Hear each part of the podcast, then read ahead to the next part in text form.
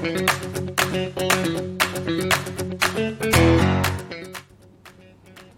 茶の間の皆さん、おはこんばんにちは。スタイフ野球部背番号24番ウニです。今日は10月17日火曜日でございます。それでは今日も参りましょう。お茶の間雑談上原ジオポンポン。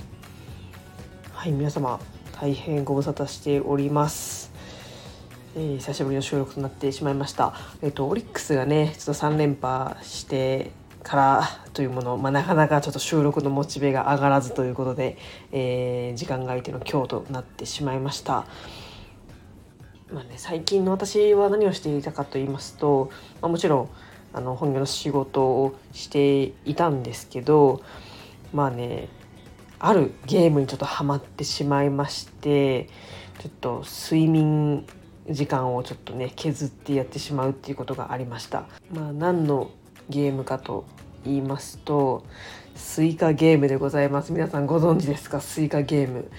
なんか任天堂スイッチで最近なんか急にバズってる人気のゲームでして240円で買えるすごく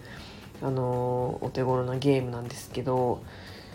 もういわゆるこう落ちゲーといいますかパズルゲームでもう中毒性のあるすごい緩い感じのでも頭を使うし結構なんか悔しいみたいなのがあってなかなかねやめられないゲームがありまして一回それでね気づいたら朝になってしまうみたいなことがあって。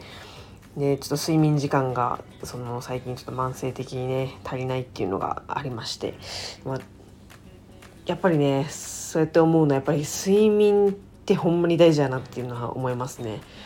なんかま眠いと、まあ、自分ちょっとやっぱ機嫌が悪くなったりとかちょっとまあストレス感じやすかったりとかもうただただ疲れてるとか結構メンタルでなかなかねこう下向きになってしまうっていうのがあって、まあ、なかなかこうねラジオ収録まで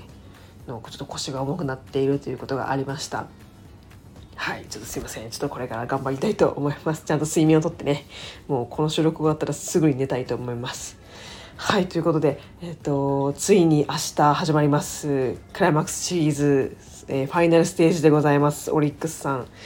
シートでね、えー、待ち構えておりました。えーまあ、もちろんねあのファーストステージ、えー、ロッテ対ソフトバンクの、ね、熱い試合見ていましたが昨日本当にすごいゲームしましたね。あのちょっと正直ねこう延長戦で結構試合長くなってて途中寝落ちしてしまってたんですけど目が覚めたらロッテのお立ち台があのありましてあれ？と思っていやソフトバンク先制してなかったかしかもなんか延長戦で先制してなかったかなと思っていろいろこうね試合を振り返ってたらあの10回の表にソフトバンクが3点取りその裏にロッテが4点取ってサヨナラ勝ちっていうね。いやー本当にそこまで0-0ですよ。もうそこからじゃ考えられない劇的な、えー、サヨナラ勝ちでございました。なんかもう結構涙してる選手とかもいてね。いや本当に短期決戦ってこういう面白さがありますよね。本当に。今までこのシーズンのねこう勝敗とか関係なくどういうこうミラクルが起きるかみたいなところもあると思いますし選手たちもね今までに増して本気だと思うのでいやこういったドラマチックな展開があるっていうのがまた面白いところでございます。まあなんかそういう勢いでねちょっと大阪来られちゃうとちょっと怖いなっていうのが正直なところなんですけどまあねあのー、結構まあオリッックスファンの中でやっぱちょっと安心してくださいみたいな。データからしたらオリックスがもう勝つのはもうほぼ決まってるんで安心してくださいみたいなことを言ってくれてるんですけどいやとはいえやっぱ短期決戦ですよ。まあ怖いですよね。どういう試合があるか。もう一生の重みがやっぱ全然違いますのでちょっとね今年はちょっと油断できないなってちょっとね思います。はい。まあでもねオリックス1勝のアドバンテージがありますので、まあ、まずこう初戦をね取っていただければ大きな、えー、一歩かなというふうに思います。明日の先発は、えー、もちろん山本由伸投手相手は三馬投手でございます。もうきっと大丈夫です。山本投手ならまず勝ってくれると思います。ここでね、まあ、2勝というね大きなアドバンテージを持ったままこう突き進んでいって日本シリーズ行っていただきたいなと思います。まあ、一方ねセ・リーグはですね、えー、d n a と、えー、横浜横浜と、えー、広島の、えーはい、ファーストステージだったんですけどここはね、えー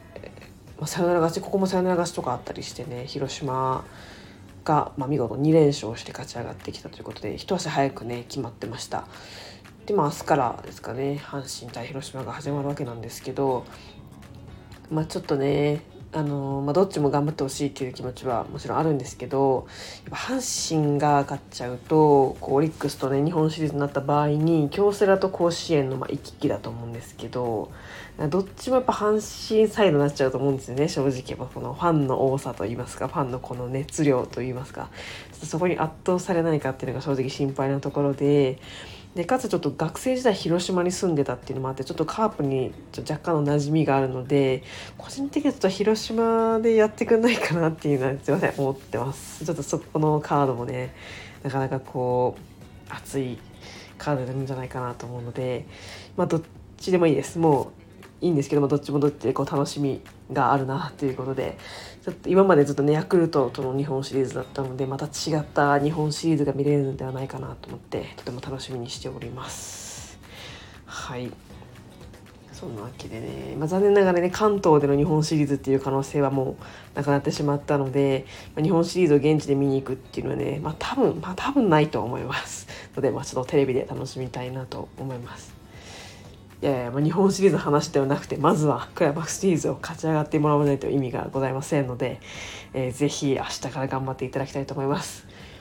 まだねメンバーがね発表されてないのかな？分かんないんですけど私の一押しの広岡選手が、えー、京セラにいるということで、まあ、ほぼ出場はあの確定してるかなと思います。まあちょっとシーズンはねなかなかこうね、安定して成績は残せなかったかなというふうに思うんですけど、まあ、監督はすごく期待している選手だと思いますし、まあ、移籍してねもうどう花開くかっていうところはオリックスファン皆さん期待しているところだと思いますので、まあ、まずはねあのシリーズ男でも全然いいので、まあ、活躍を見てみたいなと思います。